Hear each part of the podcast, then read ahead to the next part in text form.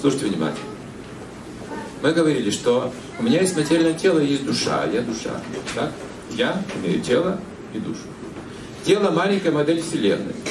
А душа – представитель духовного измерения. Поэтому у меня есть знания и духовные, и материальные. Мне нужно найти их внутри себя, медитация. Не блуждать по этому миру, потому что за пределы этого мира я не выйду физически никогда. Только духовно. Только духовно возможно осознать себя душой. Материя, материя, даже ум материален не способен. Миллионы лет можно думать, мыслить, не приблизиться к духовному измерению. Невозможно. Это область материи. Ум замкнут, цикличен тоже. Это как вот рыбе говорят, рыба, ты живешь в воде. Говорит, да? Интересно. А где вода? Покажите. Она родилась в воде, живет в воде, умрет в воде, она так близко с водой, что ей трудно понять, где что-то среда. Поэтому я родился, рожденный, я умирающий, я вот в этих двух измерениях нахожусь. Что я могу еще о чем думать? Где душа? Где душа? Где душа? Так я и есть душа. И это от меня сейчас скрыто, видите, вот моим умом, моим представлением, поэтому во мне есть знания и духовные, и материальные, и как? Медитация. Медитация означает медитировать на духовное.